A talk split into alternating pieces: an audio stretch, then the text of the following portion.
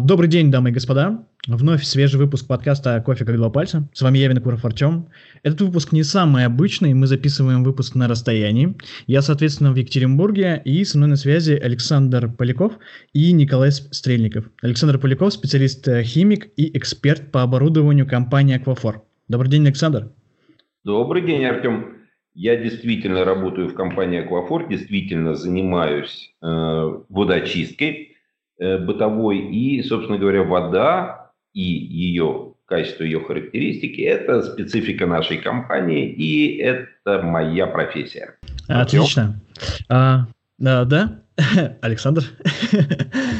Николай, можете тоже как-то познакомиться поближе с слушателями, рассказать, чем вы занимаетесь, и как-то познакомиться поближе. Добрый день, меня зовут Николай Стрельников, я основатель Российской ассоциации бариста, и сейчас, на данный момент, я работаю в компании Буше, возглавляю ряд отделов, контроль качества, подбор кофе. Отличная команда у нас собралась.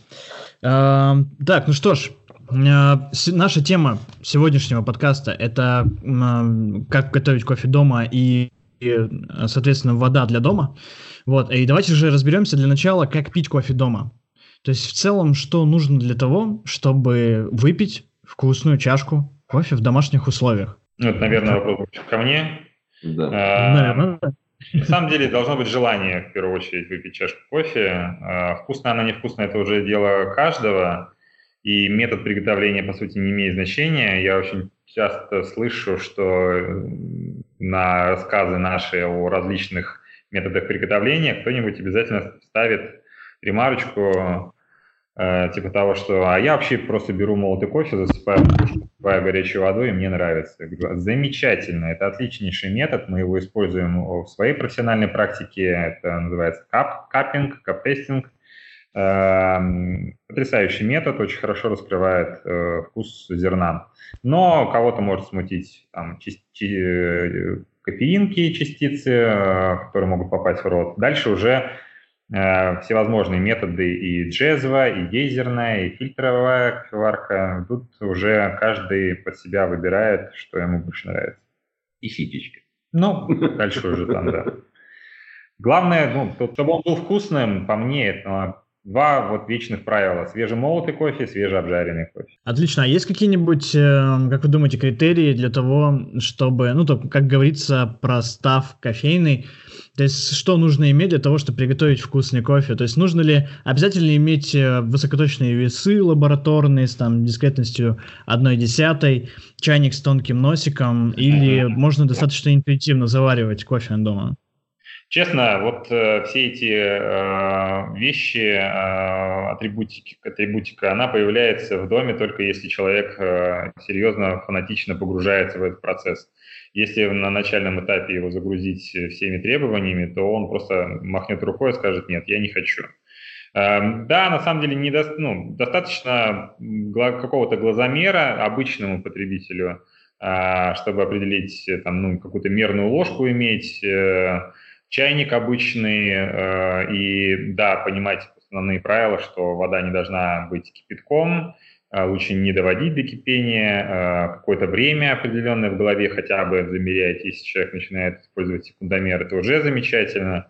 Вот. Ну а дальше уже, если он хочет все глубже и точнее все, все процессы изучать, если он общается с бариста, читает какие-то, слушает подкасты, видео смотрит или статьи, то, конечно, он начинает понимать, что ему потребуются в какой-то момент весы, возможно, и чайник, возможно, и кофемолка.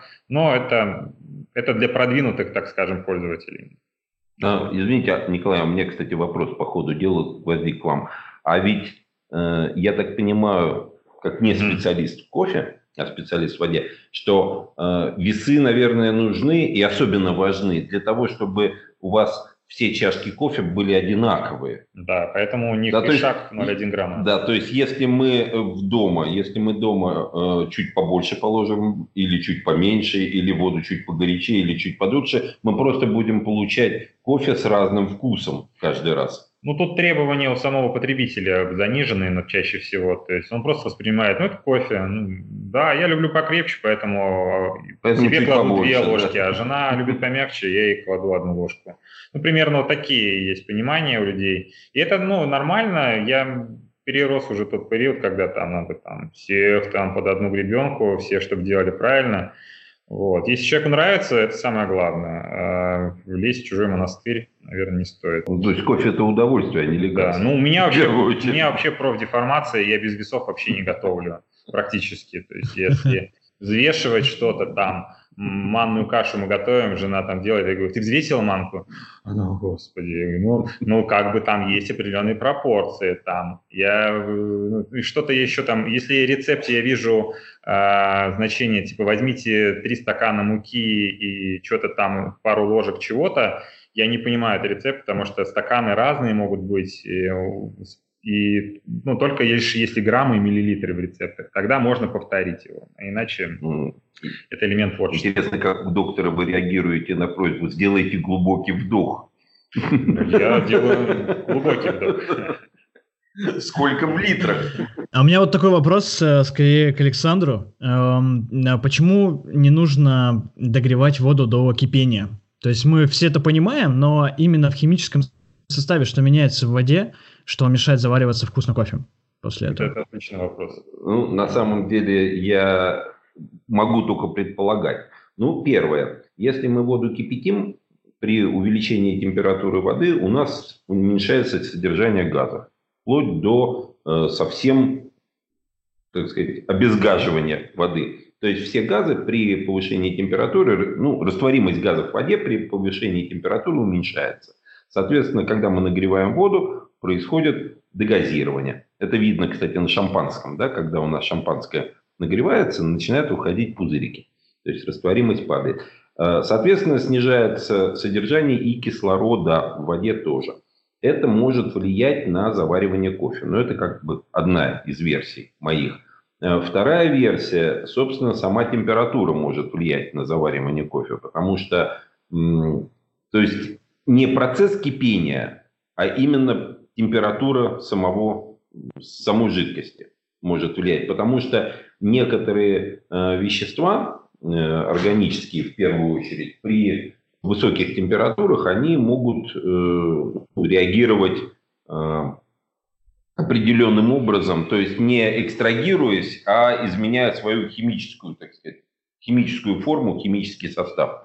Поэтому это может тоже влиять на изменение вкуса. Но, опять же, этот вопрос я так глубоко не изучал, и это могут быть только мои предположения, вот, причин, по которым не рекомендуется воду кипятить. Кстати говоря, для чая тоже рекомендуется, mm-hmm. насколько я знаю, да. не доводить до кипения. Да, то есть каких-то конкретных исследований на тему воды для кофе именно в плане кипячения не проводилось, но четко понятно, что лучше воду не кипятить. Да? Я думаю, для... что это на для... самом деле опыт, который получен эмпирическим путем. Да? Да. Я тоже не встречал таких исследований, но мы, естественно, их тоже не проводили. Никогда от нас этот вопрос не, так сказать, не стояла перед нами такой задачи, но поскольку, поскольку я тоже нигде не встречал таких исследований в литературе, наверное, эмпирическим путем выяснили, что лучше всего подходит вода вот такой вот температуры. Насколько помню, в районе девяноста пяти градусов. девяносто два - девяносто четыре да? Вообще у нас э, температура девяносто, выше девяноста четырёх мы используем, но это бывает, например, если помещение холодное, и я понимаю, что заданная изначальная температура у меня быстро спадет, то есть я говорю температуру там девяносто семь - девяносто восемь, заливаю в керамическую чашку, и она у меня холодная, то есть градусов десять - двенадцать, то э, буквально там через двадцать - тридцать секунд у меня температура упадет до там, девяноста и ниже. По сути, при уже дегустации у меня температура будет там восемьдесят и, может быть, даже меньше. Давайте разберемся, чем водопроводная вода отличается от фильтрованной э, и зачем нужно вообще фильтровать воду, почему не подходит именно вода, которая течет из-под крана для приготовления кофе дома. А здесь, здесь вопрос, это э, я свой сначала ремарочку ставлю, это вопрос к российской воде водопроводной. имеется. Ну, скорее к российской, да. То есть я знаю, что ну, в европейских странах то есть, достаточно чистая вода течет из-под крана, что ее можно да. пить, и она достаточно хорошо подходит для заваривания кофе. Да, да, то есть это скорее для России, да. Хорошо. То есть, почему, Александр, почему мы, ну, почему нужно фильтровать, почему мы не пьем воду из-под крана в России? А мы в России не пьем воду из-под крана. Это, на самом деле, есть такое заблуждение, что э, в европейских и прочих странах вода э, чистая, ее можно пить из-под крана. Э, заблуждение это возникает по следующим причинам. Мы путаем э, два понятия. Вода чистая, вода пригодная для приготовления пищи. И третье понятие – вода безопасная. Вот эти три понятия мы смешиваем.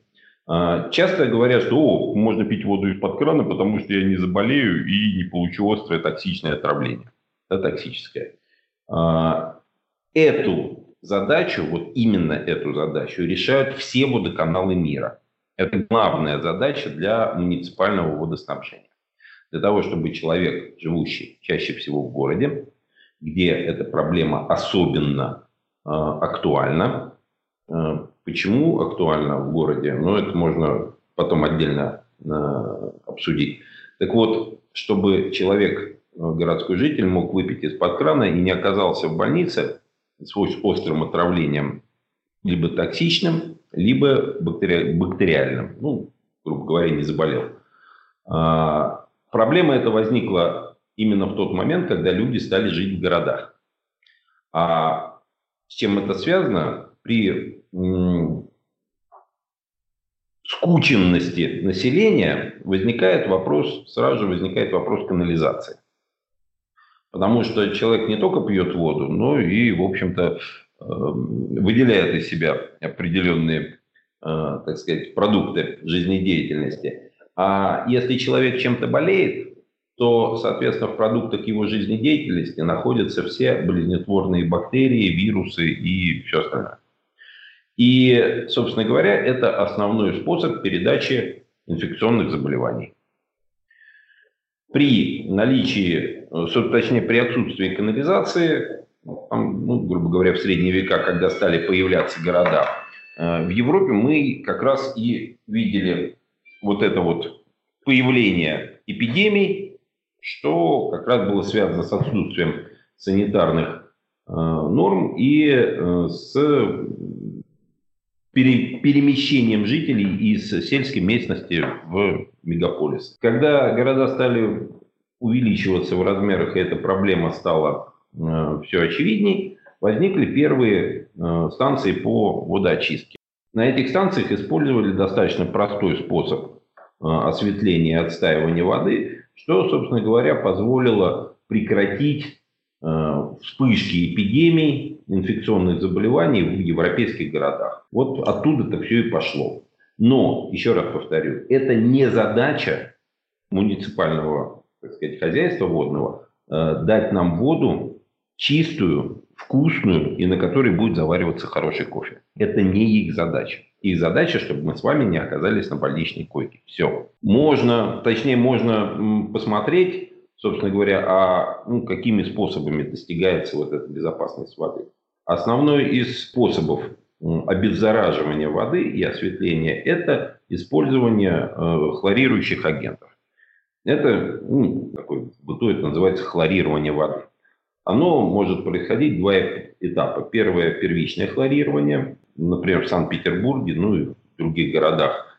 До недавнего времени это было использование сжиженного хлора, которым обрабатывалась вода. При этом происходит ряд химических процессов, при которых органические вещества образуют там, нерастворимые осадки, осаждаются, отфильтровываются и так далее. Но в первую очередь одна из важнейших задач – это убить все болезнетворные микроорганизмы, которые находятся в природной воде, да, поступающие на водоканал. Кое-где в последнее время это первичное хлорирование, на самом деле процесс очень неприятный, опасный, ну, потому что сжиженный хлор – это, в общем-то, отравляющее вещество достаточно сильное. От него хочется избавиться, по крайней мере, в технологии очистки воды. И вот в некоторых водоканалах, например, в Санкт-Петербурге, от первичного хлорирования отказались, заменив его обработкой воды при помощи ультрафиолетовых ламп. Это дает тоже неплохой эффект, который позволяет избавиться от всех болезнетворных бактерий. Но если вы думаете, что при этом хлорирование воды полностью замещено, не обольщайтесь, потому что за первичным хлорированием идет хлорирование вторичное. Оно делается для того, чтобы вода, свободная от всех микроорганизмов, дошла до потребителя по трубам многокилометровым, дошла такой же безопасной в бактериальном отношении. Для этого нужно добавить в воду что-то, что будет защищать ее на протяжении всего пути. И самое простое и самое эффективное в этом – это вещества, которые распадаются во времени, находясь в воде, и дают активный хлор. Это либо гипохлорид натрия, хлорка, всем известная, либо э, вещества э, органической природы, ну, например, хлорамин. Его используют в Соединенных Штатах, к примеру. Он точно так же, как хлорка, распадается в воде с выделением активного свободного хлора. Вот. Так что хлорирование все равно есть, оно существует, и без него мы пока, к сожалению, не можем. Но само по себе хлорирование опасно для людей тем, что в процессе взаимодействия вот этого свободного хлора, выделяющегося в воде, взаимодействия с органическими веществами, которые в воде тоже присутствуют, в небольших микроколичествах, но присутствуют. Так вот, при этом взаимодействии образуются опасные вещества хлороорганические, которые в большинстве своем являются э, очень серьезными токсинами, ну, имеющими и канцерогенное, и мутагенное действие. То есть, ну, самым простым примером является хлороформ. Он всегда находится в хлорированной воде. Так что от этого мы с вами никуда не денемся. Вот по этой причине-то воду нужно доочищать. Здорово. Но сейчас я, я еще что-то закончу. Ну, к сожалению, можно короче, но тогда будет много вопросов. Я такой монолог длинный закончу тогда, и дальше мы уже постараемся с вами подинамичнее. Так вот, еще два на самом деле аспекта. Первое, точнее, второй аспект. Я говорил, что первая вода безопасная, вторая вода э, вкусная, а на эту в первую очередь влияет минерализация воды. Она, это вещества, минеральные соли, которые содержатся в воде и зависят от геологии данной местности, откуда вода берется. Солей может быть много, солей может быть мало. Они могут быть, например, соли жесткости, которые выпадают в виде накипи, или, скажем, тот же банальный натрий хлор, который делает воду просто соленой на вкус. Да? Это то, что нам не вредит абсолютно и никак не сказывается на нашем здоровье, но что влияет на вкус напитков.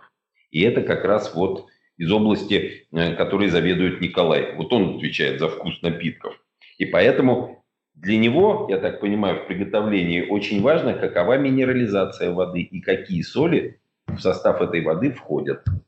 Да, нам нужно понимать это. Но чаще всего мы исходим из данностей, которые у нас есть в водопроводе, и уже, ну, тут уже либо... Ну, чаще всего сейчас просто работать с локальным обжарщиком, который здесь находится, который жарит под ту воду, которая льется у нас под кран. Угу.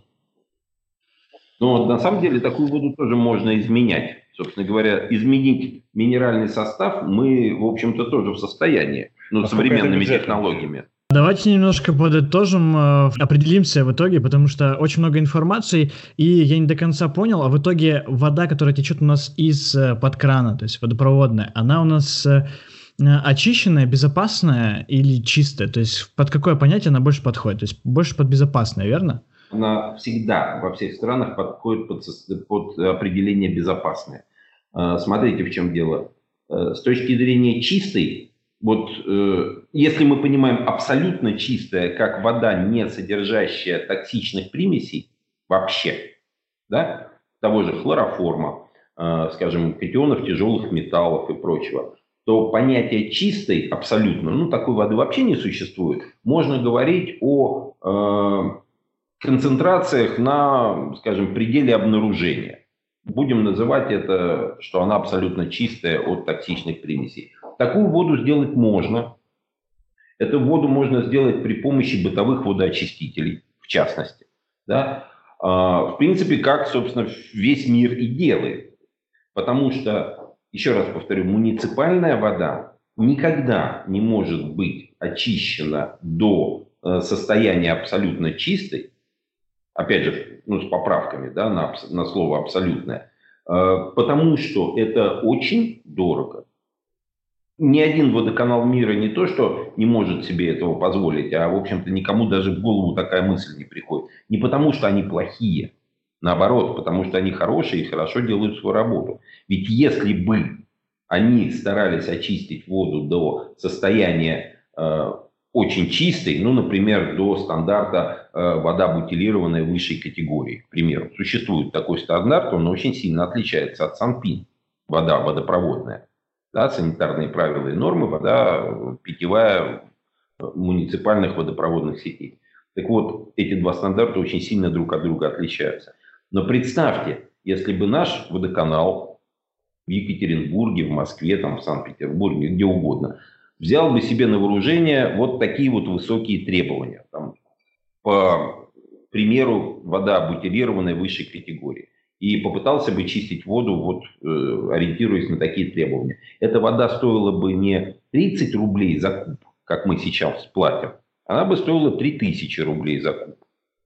И мы бы девяносто девять процентов этой воды сливали с вами дома в унитаз, мыли бы посуду, стирали бы одежду этой водой и так далее. Кто бы на это согласился? Поэтому э, вода водопроводная – это э, некий компромисс между разумной э, ценой и разумной безопасностью.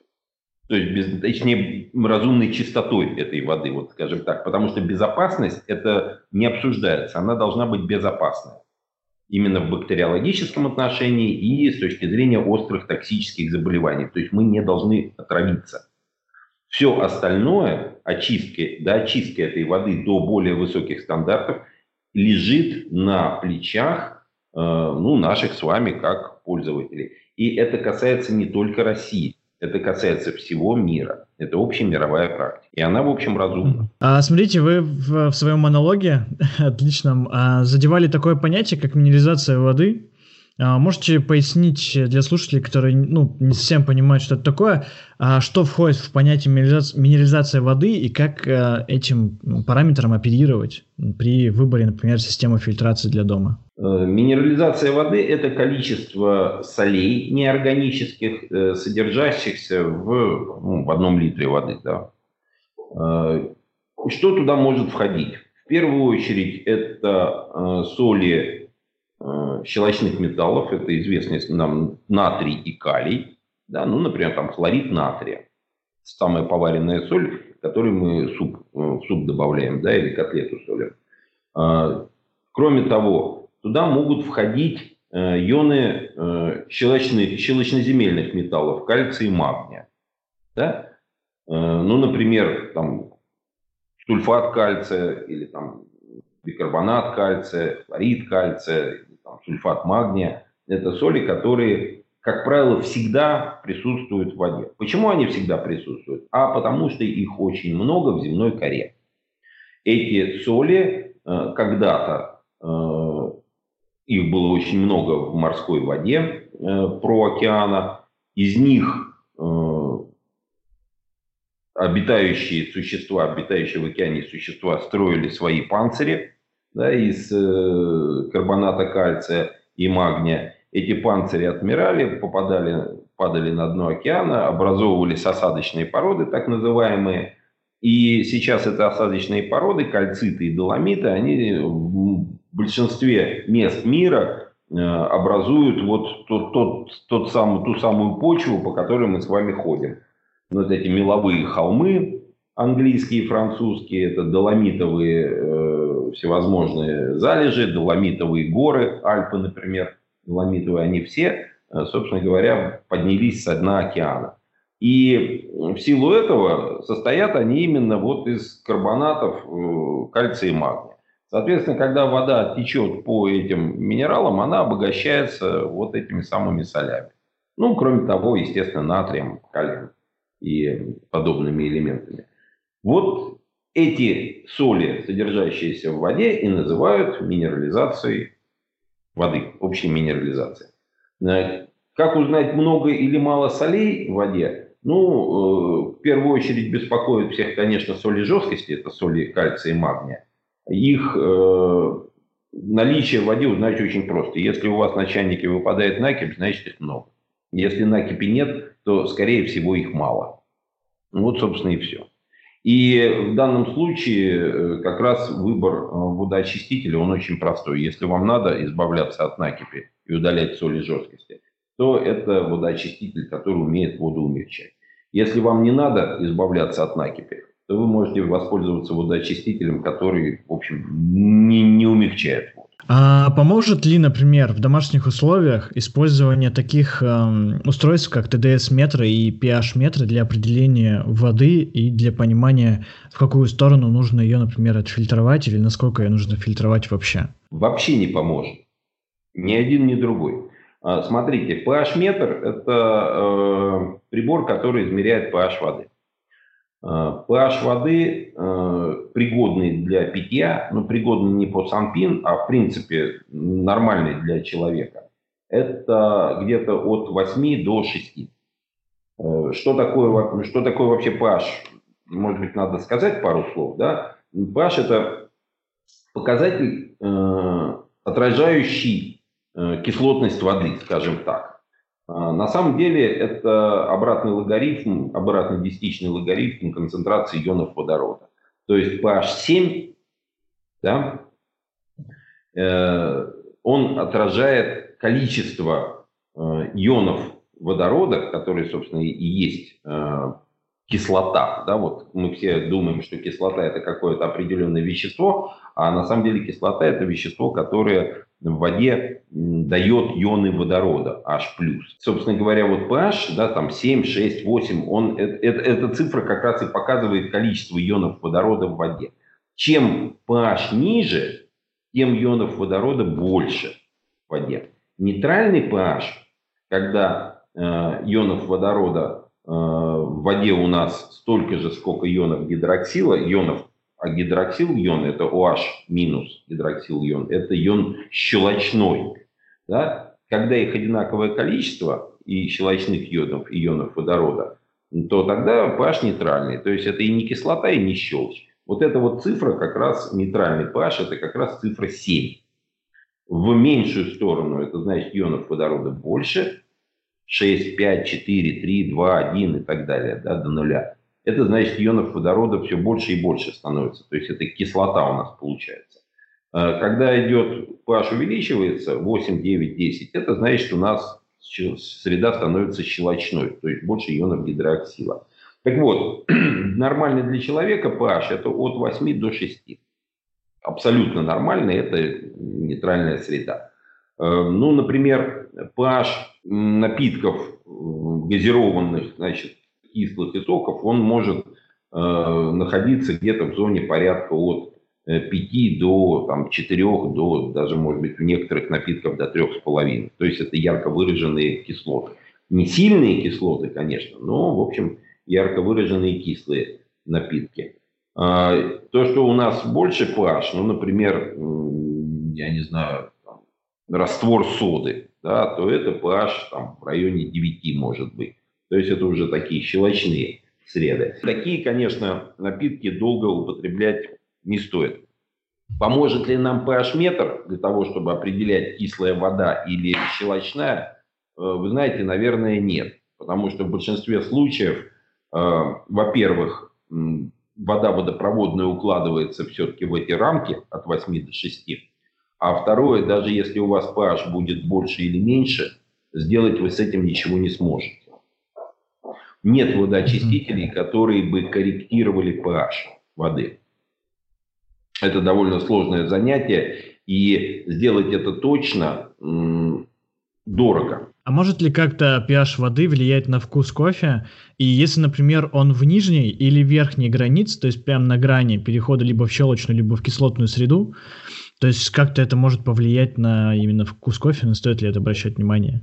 Ну, конечно, влияет. Ну, я думаю, тут довольно в широких рамках да, это должно да, да. меняться. То есть шесть, шесть с половиной, шесть с половиной, семь мы разницы особо не почувствуем, чем, ну, насколько я помню, чем более щелочной баланс у нас воды, то у нас будет плотнее тело, напитка ярче будет вкус. Ну, на самом деле, вот я говорю, что pH от восьми до шести вы не почувствуете никак. Более того, очень бытует мнение такое, что надо, знаете, то надо пить кислую воду, в интернете ходят такие байки, то надо пить щелочную воду, бороться с закислением. Это глупость неимоверная. То, что касается не, сейчас не влияния pH на заваривание кофе или чая, uh-huh. а именно на pH воды влияет на здоровье. Это не верьте этому никогда, это профанация и большая, ну, даже не глупость, я бы сказал, вредительство. Во-первых... А почему? Во-первых, у человека pH внутри человека разных жидкостей, он очень различный. pH желудочного сока, вот в желудке у нас pH примерно единица. То есть у нас там крепкий раствор соляной кислоты. Если этого не будет, мы с вами не сможем переваривать пищу. Более того, эту соляную кислоту мы с вами вырабатываем. То есть желудочный сок, он состоит, он, ну, он имеет очень кислый pH. Без этого пищеварения не будет. Дальше. Слюна. Слабощелочная среда. Кровь. Слабощелочная. Значит, то есть у нас в разных частях организма есть жидкости с разным pH. И сказать, что у нас что-то закисляется, а что-то наоборот там вот защелачивается, ну, это глупо. Поэтому, если вы будете пить щелочную воду, ну, в лучшем, точнее, в лучшем случае вы себе, э, так сказать, испортите пищеварение, в худшем случае заработаете гастрит. Вот. С, ну, с серьезной дисфункцией всего, всей пищеварительной системы. Вот. Если вы будете пить кислую воду, то же самое. Вы, опять же, себе посадите желудок в первую очередь. Но никакого влияния на состав вашей крови не будет. Мы достаточно серьезная буферная система, потому что если бы мы с вами реагировали на вот такие вот изменения внешней среды, там, на кислотность э, пищи или на э, ее щелочность, мгновенными изменениями э, там, pH своих внутренних жидкостей, то мы бы с вами бы не смогли существовать э, в, э, при таком многообразии э, пищевых, климатических и прочих вот условий на Земле. Ну, я думаю, что у нас основной вопрос был про кофе. Про кофе, да. И, э, конечно, э, можно pH-метрами, пи пи эм-метрами пользоваться, на мой взгляд, дома, для того, чтобы просто подтвердить тот факт, что если у вас жесткая вода, вы видите на чайнике, то и приборы вам, по сути говоря, то же самое покажут. Если мягкая она, соответственно... то и приборы это вам покажут. Далее, что с этим делать? Ну, в домашних условиях, на мой взгляд, такая информация, то есть разовая. Вы можете один раз узнать, что вот у меня такая-то вода, все. Там, если город большой, несколько водоканалов, можно определиться, что, к примеру, а вот там другая вода. Если э, я по сети смотрел, когда сеть заведений работает, у них в, в разных точках города разные заведения и стандарты одинаковые, одинаковые настройки, то из-за того, что разная вода в водопроводе идет и, соответственно, фильтровые системы, которые ставят, они по-разному справляются со своими задачами. И вот здесь, да, здесь можно один раз там измерить, но все больше и больше убеждаюсь в том, что если мы говорим про предприятие, то полезнее всего, конечно, отдавать воду на экспертизу, чтобы они точнее прям сказали, что там как-то так, наверное. Ну, на, на самом деле с ТДС-метром, вот с pH-метром, тут понятно, с ТДС-метром э, у него есть одно, э, так сказать, применение, которое действительно его оправдывает. ТДС-метр – это э, два электрода и батарейка между ними. Это прибор, который измеряет э, электропроводность воды. Чем, электропровод... чем солей в воде больше, тем больше электропроводность. Чем солей меньше, тем меньше электропроводность. Э, этот прибор ничего вам не говорит про качественный состав воды. Он говорит просто, сколько в воде солей. Какие это соли, он вам сказать не может. Соли это жесткости, или это там просто натрий хлор, он ничего об этом не знает. Он измеряет только электропровод. Он не измеряет вредные соли. Он может измерить и просто подсоленную воду. Точнее, не может, а будет мерить. То есть он о вредности ничего не говорит. Но у этого прибора есть назначение, на самом деле, специально для чего он и разрабатывался. Он может вам сказать, работает ли у вас водоочиститель мембранного типа или не работает. Есть водоочистители, вы, наверное, слышали о них, обратно-осмотические, в которых мембрана э, присутствует, э, пропускающая молекулы воды и не пропускающая все растворенные примеси. Так вот, если вы тэ дэ эс-метром померяете воду до мембраны и после мембраны, вы можете сказать, работает водоочиститель или нет. Потому что после обратно-осмотической мембраны солей будет крайне мало в воде. И вы увидите разницу. Поэтому, если вы видите, что у вас есть обратно-осмотический водоочиститель, а тэ дэ эс показал и перед мембраной, и после мембраны одну и ту же цифру, это означает, что мембрану пора менять, в ней дырка. Вот это вот очень хорошее и правильное использование тэ дэ эс. По факту, когда, например, бариста использует ну, такую терминологию при, например, обсуждении, что когда там тэ дэ эс, например, воды, они определенно считают лучше другого тэ дэ эс воды, то это по факту не совсем верно, да, потому что состав воды сам по себе отличается вне зависимости от количества как раз-таки растворенных веществ в воде. Ну, понимаете, в чем дело? На самом деле... Э... Косвен, как косвенный показатель, как косвенный показатель использовать тэ дэ эс можно. Можно сказать, что вот эта вода больше минерализации, а вот эта вода меньше минерализации.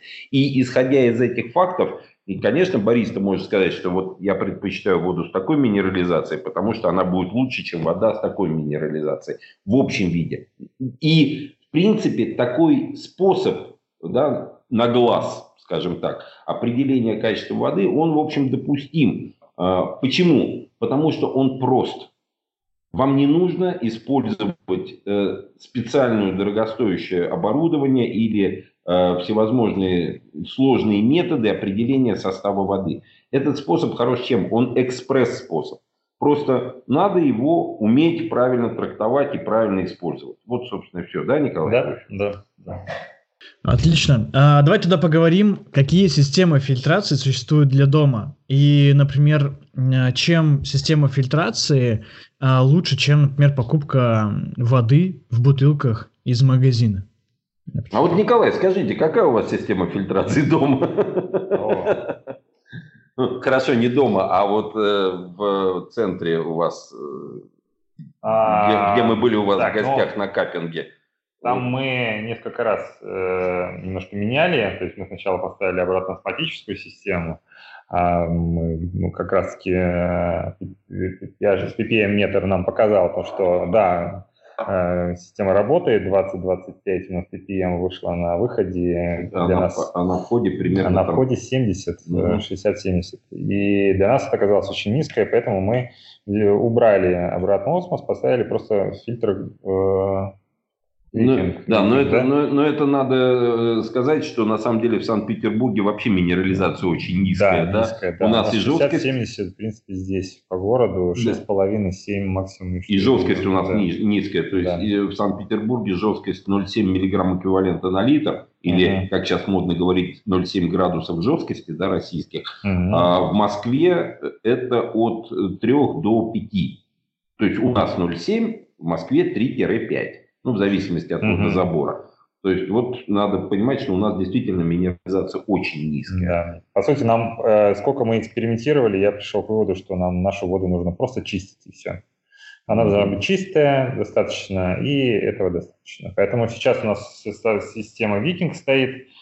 Вот. Ну и, и кувшинами пользуемся. Ну, это сорбционная система, где да. есть уголь, есть э, аквален, есть... Э, материалы, которые могут удалять и хлор, и хлороорганику, и тяжелые металлы, в общем, из воды. Uh-huh. Да, делать ее и безопасной, и удалять лишние неприятные привкусы, да, которые, в общем, свойственны uh-huh. хлорированной воде. Вот. А вообще системы водоочистки действительно можно разделить на два типа. Это сорбционные фильтры и фильтры мембранные. Сорбционные фильтры – это фильтры, которые удаляют из воды вредные примеси. То есть они вытягивают на себя вредные примеси, ну, как магнитики такие. Из сорбционных фильтров содержатся вещества действующие. Это сорбенты. Это в обязательном порядке будет активированный уголь, чаще всего кокосовый. Он наиболее хорош для этой цели, для водоочистки бытовой. И ее надменные смолы или э, другие ее надменные компоненты, например, волокна ее надменные. Да? Э, эти материалы позволяют улавливать вредные металлы из воды, вредные катионы тяжелых металлов. Вот, собственно, сорбционный водоочиститель – это его главные э, компоненты. Мембранный водоочиститель действует по-другому. Он не вытягивает из воды вредные примеси, а наоборот. Он из воды вытягивает чистую воду, то есть молекулы воды. А все вредные примеси с грязной водой, они сливаются в канализацию. То есть сорбционный вытягивает грязь, и остается чистая вода, а мембранный, наоборот, пропускает через мембрану чистую воду, а грязь сливается в канализацию.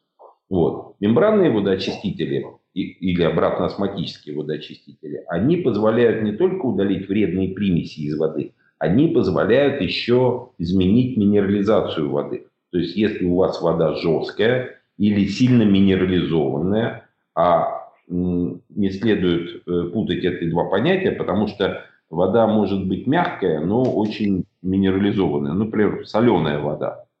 В ней солей жесткости нету. Тем не менее, минерализация высокая, потому что много других солей, например, натрий хлора. Вот. Так вот, если в воде высокая минерализация, с этим позволяет справиться мембранный водоочиститель обратно-осмотический. То есть, на самом деле, вам надо просто выбрать тип э, водоочистки. Нужно вам воду умягчать и снижать минерализацию или нет. Это и определит выбор типа водоочистителя. А дальше какой он будет, ну, решать вам. Вот как-то так.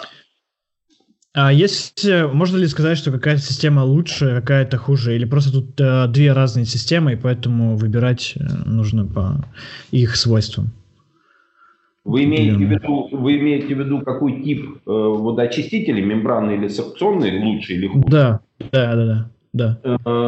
Если с точки зрения полноты удаления вредных примесей, конечно же, мембранный лучше, потому что он позволяет удалять такие загрязнители, с которыми сорбционный водоочиститель справиться не может в принципе. Ну, например, он позволяет удалять анионы вредные, ну, например, нитрат-ионы, нитрит-ионы, то, с чем сорбционный водоочиститель не справляется вовсе.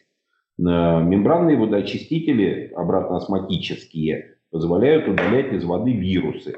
На самом деле, многие очень боятся бактерий и вирусов. Но вот я, например, это последнее, чего я боюсь в водопроводной воде. Бактерий и вирусов.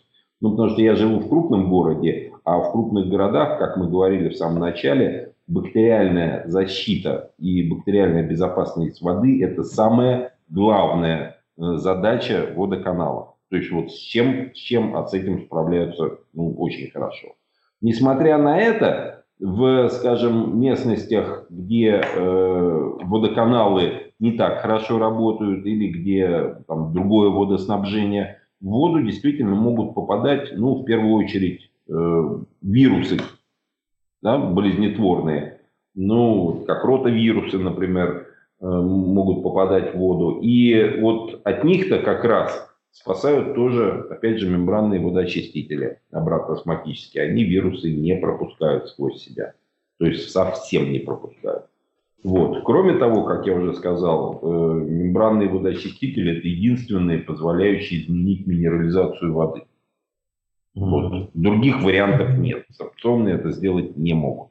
Но мембранные очистители, они всегда изменяют э, минерализацию воды в меньшую сторону, да? То есть они не Конечно. могут... Э... Минерализировать ну, больше, да. Есть, есть специальные картриджи, которые после мембраны ставятся, которые как бы проводят реминерализацию, то есть добавляют часть э, минеральных веществ в воду э, для того, чтобы улучшить ее вкус, скажем так.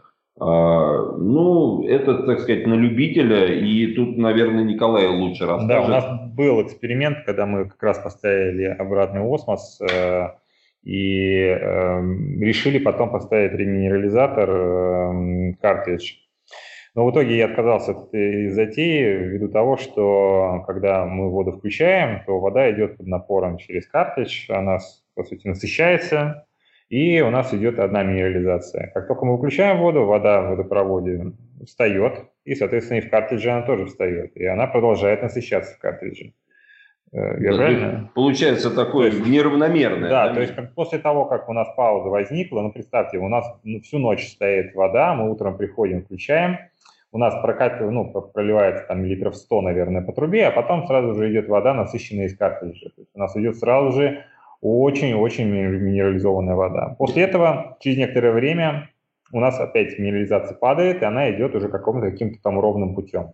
То есть каждый раз высчитывать, сливать какое-то количество воды э, после картриджа и потом делать набор себе, э, я решил, что это ну, too much, поэтому... Просто опять-таки вернулся к ну, старому. Но с другой, стороны, с другой стороны, Николай, это мы просто с вами избалованы. У нас водопроводная ну, вода с очень хорошей минерализацией. Да, да. Но а, есть, насколько я знаю, системы, где идут байпас, где после обратной автоматической системы ставятся картриджи, они не просто подключаются пропускной, как бы впрыски делают. Ну, да, они, они, они чуть-чуть перепускают воды из водопроводной, скажем так. В этом есть, в этом есть, конечно, с одной стороны плюс, с другой стороны минус, потому что если у нас часть воды проходит не через мембрану, соответственно, с ней проходит все, что было в воде. Mm-hmm. То есть она не чистится. Байпас ah. – это мимо, да. грубо говоря, водоочистителя. Mm-hmm. Вот. С другой стороны, я говорю, что мы на самом деле с вами избалованы, мы действительно живем в городе, где ситуация с минерализацией воды, она уникальная. То есть такую, такую воду мало кто может себе. Вот то есть, если мы возьмем вот этот обратный осмос, поставим в Москве с двумястами пятьюдесятью пи пи эм или там тремястами даже, то да. мы на выходе получим наши шестьдесят-семьдесят пи пи эм. Ну, мы не шестьдесят-семьдесят, мы скорее получим где-нибудь тридцать-сорок, а. Вот так вот, да. Но э, это, с одной стороны, это, с одной стороны, это единственный способ избавиться от этих трехсот, угу. другого варианта нет просто-напросто. Угу. Вот. А второе, э, действительно, мы, ну, мы получим где-то в районе до да, тридцати-сорока. Ну, грубо говоря, обратноосмотическая мембрана может пропускать мимо себя, точнее, пропускать сквозь себя где-то до пяти процентов минеральных солей, присутствующих в воде. То есть там до пяти процентов ионов, ну, в первую очередь, это ионы натрия и хлорид ион, они через мембрану могут пройти. Так что какую-то минерализацию, ну, чем жестче вода, тем больше ага. минерализации мы получим в исходном стакане. Но еще раз повторю, там, где вода жесткая, альтернативы обратно-осмотическим системам ну, практически не существует. Нам не убрать э, минерализацию из воды другими способами. А срокотность у фильтров сокращается при жесткой воде? Вы знаете, ну, в общем виде сокращается мембраны, но поскольку, поскольку мембрана, э, она, у нее нету так называемого ресурса, как у сорбционных картриджей, потому что она не накапливает на себя вредные примеси, они смываются в канализацию. У нее э, такого ресурса нет, у нее есть э, ну, именно срок работоспособностью, да, во временном интервале. И, как показывает опыт, мембраны успешно работают ну, два-три, а то и пять лет. То есть, uh-huh. мембрана, скажем так, мембрану надо менять тогда, когда она перестала работать. А это вы увидите э, так сказать, двумя способами. Либо мембрана перестала пропускать воду, и вы видите, что вода не идет. А второй вариант – это когда в мембране образовалась дырка. И вы сразу увидели, что у вас пошла жесткая вода. Угу. Собственно, все. Вот это два. Ну, первое происходит чаще. Второе, вот то, что там образовалась дырка, ну, это может быть один там, на десять тысяч случаев. Угу. То есть это крайне редко происходит. Обычно мембрана просто перестает пропускать воду. И, собственно говоря, других показателей к замене мембраны не существует. Так, ну давайте тогда вернемся к домашнему приготовлению кофе. В том плане, какую систему, например, водоочистки выбрать, да, то есть это может быть какой-то кувшин или что-то еще, то есть от простого к сложному. И, например, чем такая фильтрованная вода, водопроводная, да, с фильтром отличается от бутылированной воды, которая продается в магазине, там, в пятилитровых, например, бутылках.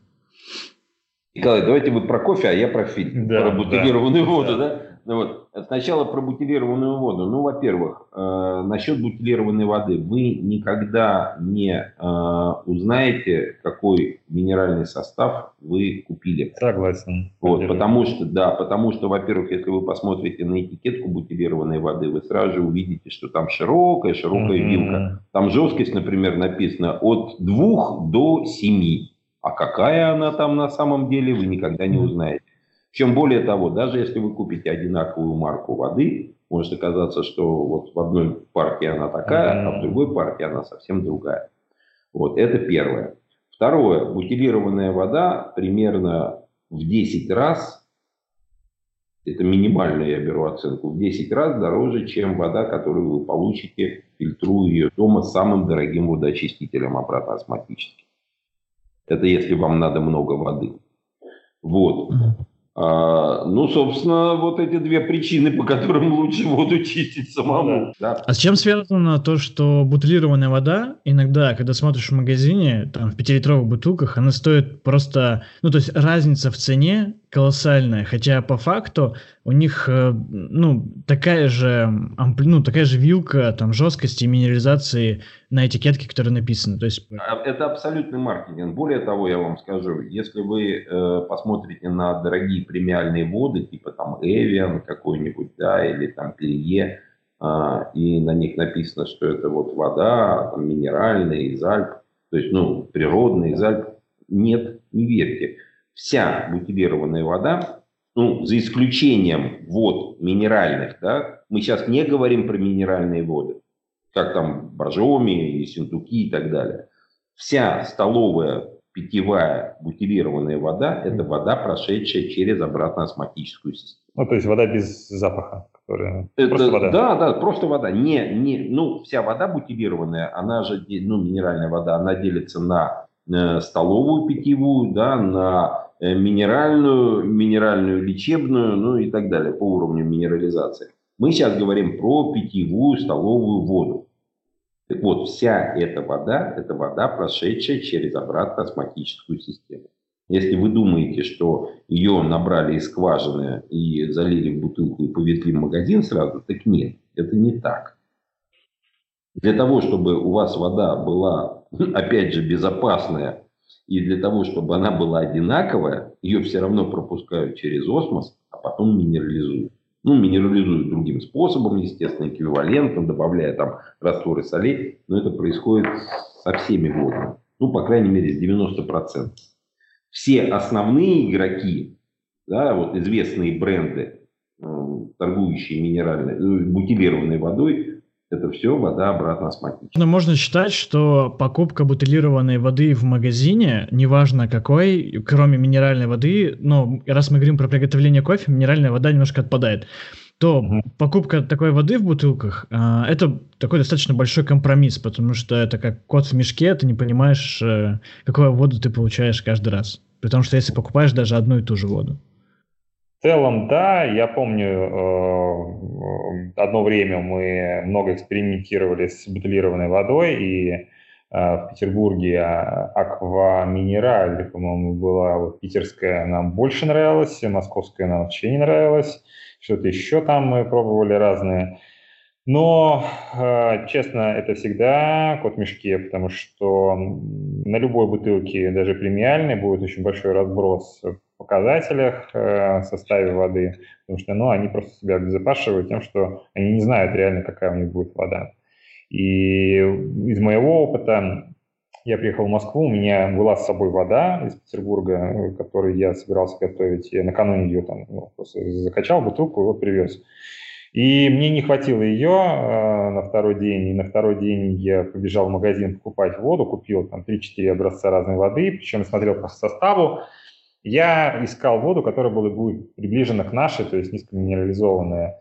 В итоге э, Вода, которая была ниже по минерализации заявленной, она оказалась очень жесткой, а вода, которая была выше по минерализации, она оказалась очень мягкой. То есть она по нижнему порогу прошла, та бутылка, а первая прошла по верхнему порогу.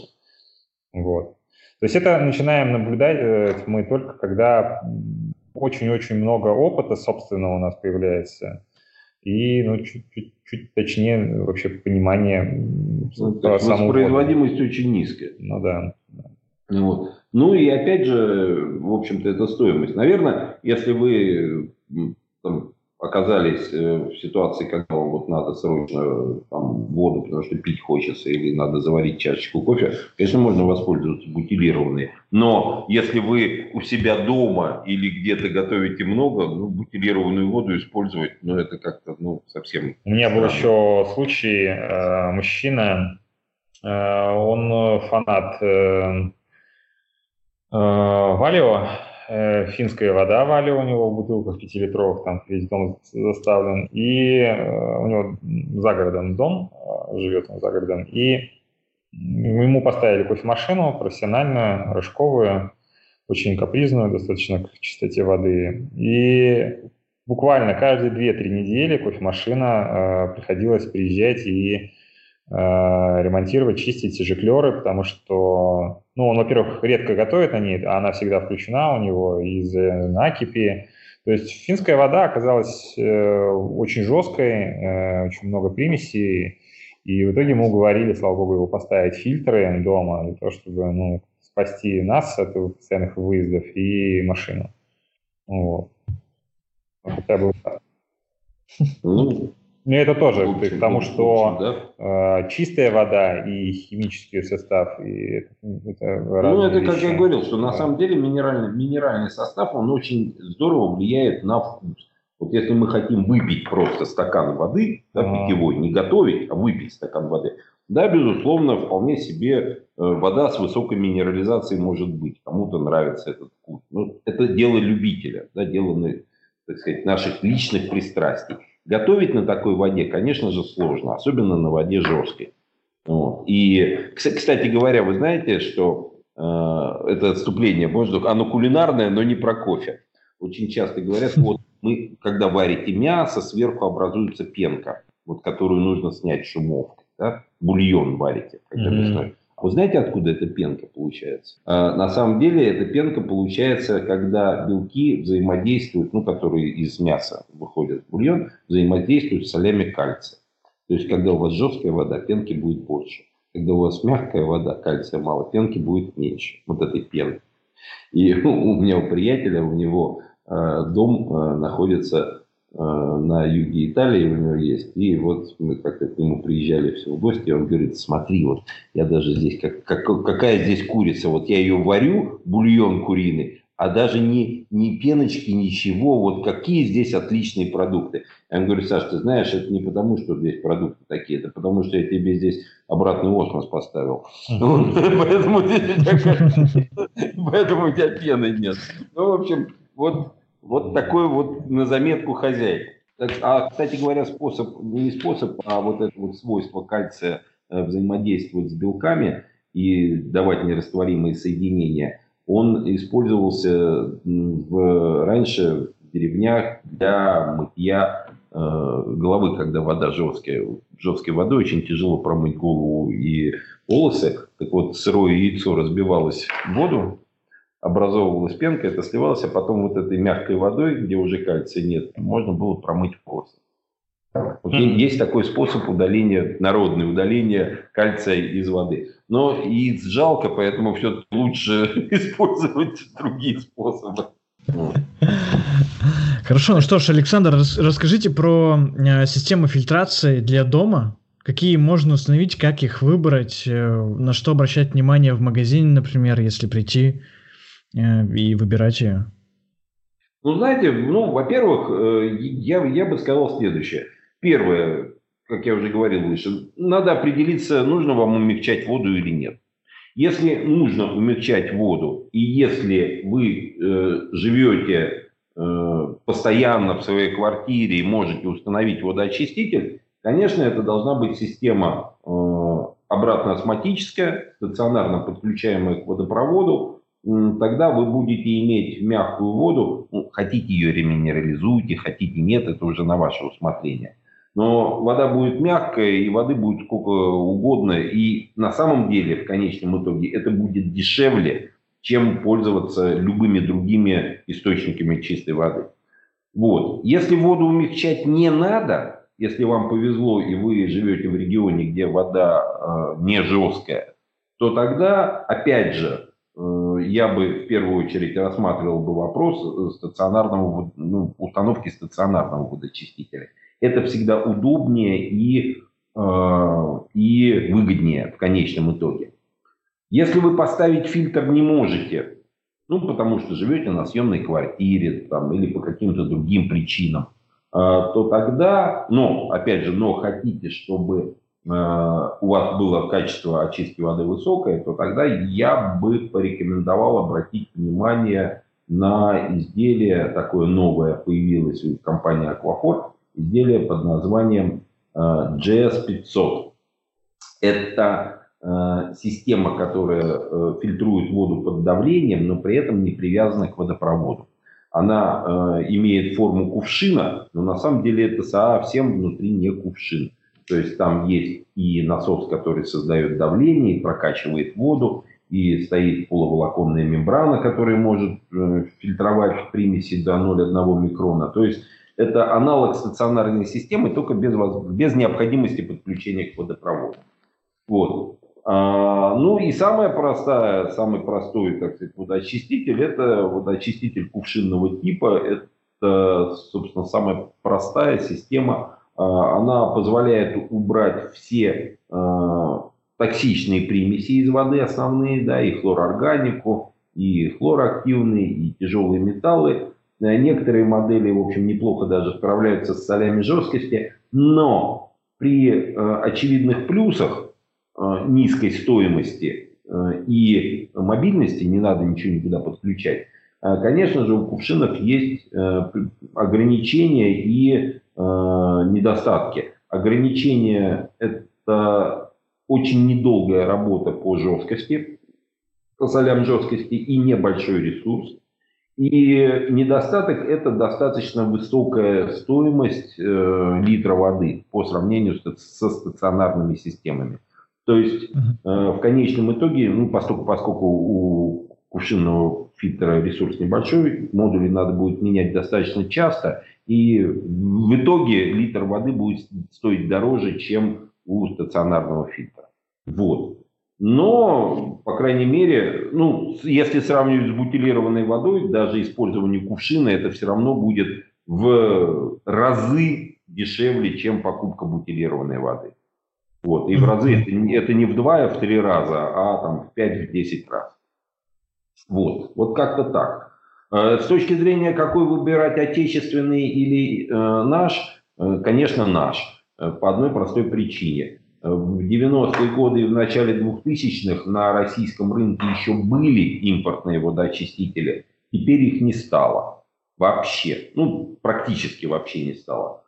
Причина э, очень простая. Наши компании, э, которые производят водоочистители в России, а их несколько компаний, они лучше, чем импортные. И э, ну, почему, это можно долго э, рассказывать и объяснять, но простой пример. Мы экспортируем водоочистители во все страны Европы и во многие страны даже и Америки, и Южной Америки.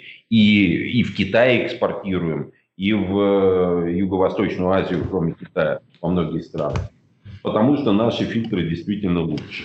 О, как получилось. Это действительно так. Мы действительно, у нас достаточно высокий объем экспорта. Вот. Я даже не знаю, есть, как, какие еще бытовые приборы в России делаются, которые экспортируются.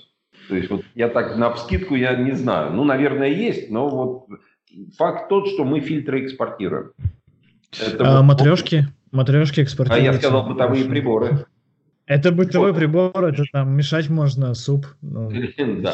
Ну, на самом деле, наверное, наверное, что-то экспортируем, но вот э, с водоочисткой сложилась вот такая вот э, очень аномальная ситуация. Действительно, Россия является экспортером водоочистителей. Вот, несмотря на то, что в девяностые годы э, достаточно широко были представлены здесь водоочистители импортные. Здесь была и Брита, ну, которая сейчас, в общем, и в каком-то совершенно минорном состоянии здесь находится. А по миру она, в общем-то, является одной из основных марок бытовых, ну, в кувшинном секторе Брита. Э, кроме того, здесь был и Instapure, и Coligan, американские, и другие фильтры. Не осталось никого. Мы выдавили всех из России. Вот, вот как-то так.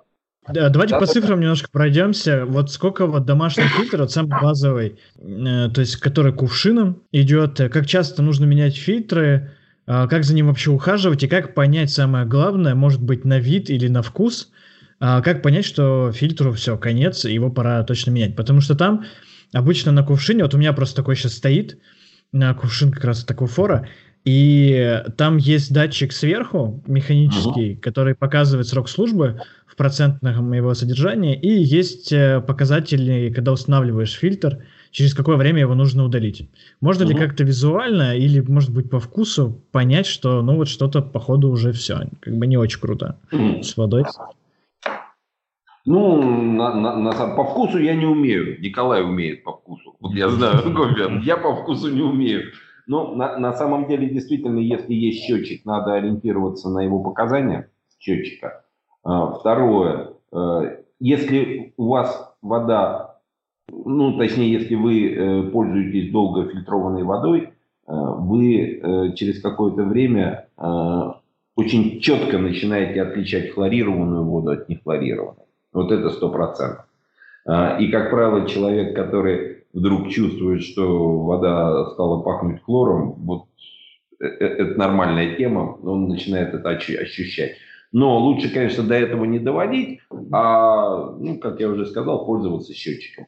Для кувшинных фильтров еще может быть такой, если вдруг счетчика нету в кувшине, а есть и такие модели, то, в принципе, обычно следует менять картридж, ну, не реже раз в три месяца для кувшинных фильтров. Если вы живете один, если семья, там три-четыре человека, ну, то есть раз в два месяца картридж, ну, рекомендуется поменять. Еще раз повторю, у кувшинных фильтров ресурс все-таки небольшой, да? Вот. Для стационарных фильтров все достаточно просто. Если вы его используете дома, то э, замена картриджей для сорбционных фильтров, там, Аквафор Кристалл или там Аквафор Трио или подобных аналогичных, замена картриджей происходит раз в полтора года. То есть вот раз в полтора года вы должны поменять картриджи. В некоторых регионах люди говорят, что, вы знаете, у нас очень грязная вода, поэтому мы вот не раз в полтора года, мы меняем раз в год. Ну, что ж, пожалуйста, можно и так. Но предельный срок использования по времени – это вот полтора года. Для обратно-осмотических систем там э, все немножко по-другому. Э, как я уже и сказал, с точки зрения работоспособности мембраны, пока мембрана работает, ее менять не надо. Э, то, что перед мембраной стоит модули предфильтрации, которые должны защищать мембрану от хлора, а хлор убивает мембрану, вот эти модули меняются либо раз в год, либо э, при... Э, сокращении, резком сокращении их производительности. То есть, когда они механически забиваются. Бывают и такие случаи, к сожалению, в некоторых городах, регионах, где вода очень, э, имеет очень высокое содержание нерастворенных примесей, да, мутности. То вот, вот это вот высокое содержание частичек э, ну, просто выводит картридж из строя раньше времени. Если производительность падает, то надо их поменять. Вот, собственно, и все. Но опять же, это не по, э, как бы не по времени, а по, собственно, по факту приходится их менять. Вот как-то так. На самом деле это все очень просто и э, достаточно подробно описано в паспорте на изделие, поэтому, в общем, как правило, ни у кого никаких проблем с этим не возникает. Вот. А вот э, стандартную, ну не стандартную, а которую систему фильтрации уже стационарную, а там есть какая-то инструкция по установке, и может ли человек, например, просто сам купить и поставить ее, установить самостоятельно дома? Или нужен специалист конкретный? Предельно легко. Ну, вообще говоря, у нас, конечно, есть специалисты, которые устанавливают. В некоторых городах даже есть бесплатная установка. То есть к вам приезжает человек, который устанавливает фильтр. Но если вы, в общем-то, с руками умеете там дрель и гаечный ключ держать в руках, то, в общем, поставить фильтр вообще никаких проблем. Естественно, и в паспорте есть подробная инструкция по установке. Более того, если вы зайдете на YouTube Аквафор по-русски написать, если в YouTube есть YouTube канал Аквафора, там есть инструкции, ви- видеоинструкции по установке ну, практически всех водоочистителей.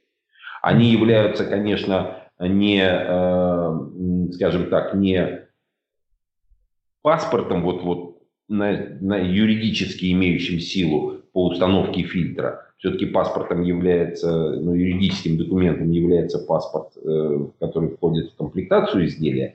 Но вот эти вот помощники, видеопомощники по установке, они достаточно полные. Почему я это сказал, обратил на это внимание? Потому что, конечно, есть различные модификации изделий. Да? Где-то, может быть, комплектация как-то отличается. Где-то, может быть, там трубочки разного цвета. Естественно, в видео это все не отразить. Нельзя под каждую вот такую, под каждое изменение делать видео. Да? Где-то промывка может быть, регламент промывки может быть разный, там поменяться может.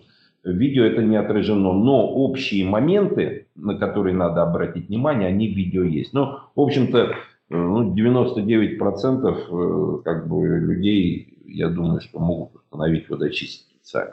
Хотя, еще раз повторю, что есть сервисные службы практически во всех городах России, которые вам это сделают. Никаких проблем. А, ну, давайте тогда в завершение. Расскажите, какой, каким способом вы любите больше всего заваривать кофе дома? И да, какой кофе вы обычно пьете? Можем определиться просто, например, на стране, там, или, ну, или без каких-то углубленностей. Александр. Я какой кофе? Я даже стесняюсь. Но я нерастворимый пью. Я нерастворимый. Я на самом деле, ну, наверное, марку я называть не буду. А, а вообще говоря, я люблю заваривать кофе в джезве. Угу. Вот я завариваю. Почему? У меня есть гейзерная кофеварка. У меня есть гейзерная. Но чем мне гейзерная не нравится, она очень большая. То есть, ну, кстати говоря, мы в поездке с собой, когда едем, мы всегда берем маленькую гейзерную кофеварочку, такую вот, ну, совсем на две чашечки. А вот дома у меня она здоровая. И получается, что если вдвоем кофе пьешь, ее много. Но я иногда осуществляю полную, полную крамолу. Я сейчас сознаюсь. Я иногда туда кладу полложки сахара. Да, это нормально. Да? Кофе, ну, джезво со специями, сахар любой. Мы экспериментировали и с тростниковым, и с мускавадой, и, ну, белый классический, и специи, коричневый кардамон, черный перец, кориандр, там, все что угодно можно добавлять при желании экспериментировать. Это, ну, это, это классический вариант, ну, точнее, это классический, да, ну, один из классических методов приготовления кофе в джезве с добавлением специй.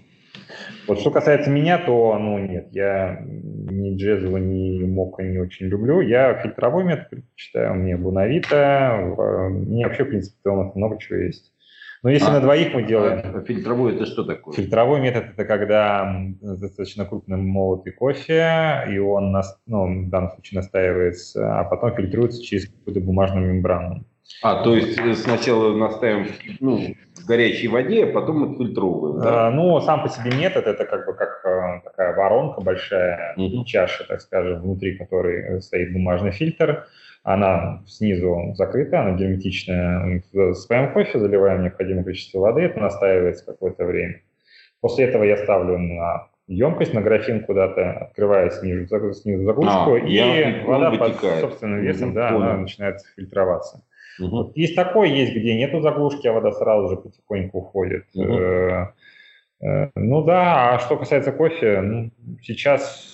Все, что у меня, в принципе, по работе где-то попадает, мне интерес, я там это ищу. Ну, вам, Николай, вам, по, по, так сказать, долгу службы положено весь кофе пробовать, ну, да, насколько да, я понимаю. Ну, честно, вот дома мне так не нравится как готовить. Во-первых, дома я не так парюсь, чаще всего там готовит жена, она, конечно, уже знает, что нужно. У нас и чайник стоит, она температуру вставляет, и помол уже там умной выставлен. Что ж, про меня, я предпочитаю заваривать кофе тоже фильтр-способом, но только через American Press. То есть там стоит металлический фильтр чуть меньшей дисперсии или больше, ну, то есть он больше частиц пропускает и получается более плотнее, как напиток сам по себе. И он очень удобен как раз для дома заваривать, то есть он интуитивно, достаточно понятный. Вот. А кофе, опять же, абсолютно разный, он может быть из разных стран и разных обработок в том числе. Вот. А, ну что ж, отличный разговор, а, спасибо, господа. А, Александр, просто а, отличная лекция а, химии, не, не все понятно мне лично. А, кстати, кстати говоря, для тех, кому непонятно, я, можно я такой сейчас этот небольшой спойлер скажу? У нас же там же на YouTube-канале Аквафоровском там многие э, вот эти вот проблемы, которые мы сейчас с вами обсуждали, химические, да, проблемы, они там рассказываются и в такой веселой и, в общем, доступной видеоформе. Можете посмотреть и, глядишь, и подчеркнете что-то очень полезное. Там есть и про pH, и про минерализацию в воде, и про жесткость, и про многие другие вещи. Ну, вот. Так что, если, если действительно интересно, заходите, смотрите. Они не рекламные, они именно такие познавательные вещи. Спасибо вам, ребят, за прослушивание и поддержку. Слушайте подкасты, делитесь с друзьями. Заходите на YouTube-канал Аквафора и освежайте полученные знания. Поддерживайте проект на Патреоне. Знаете, что я вас всех люблю. До встречи на следующей неделе.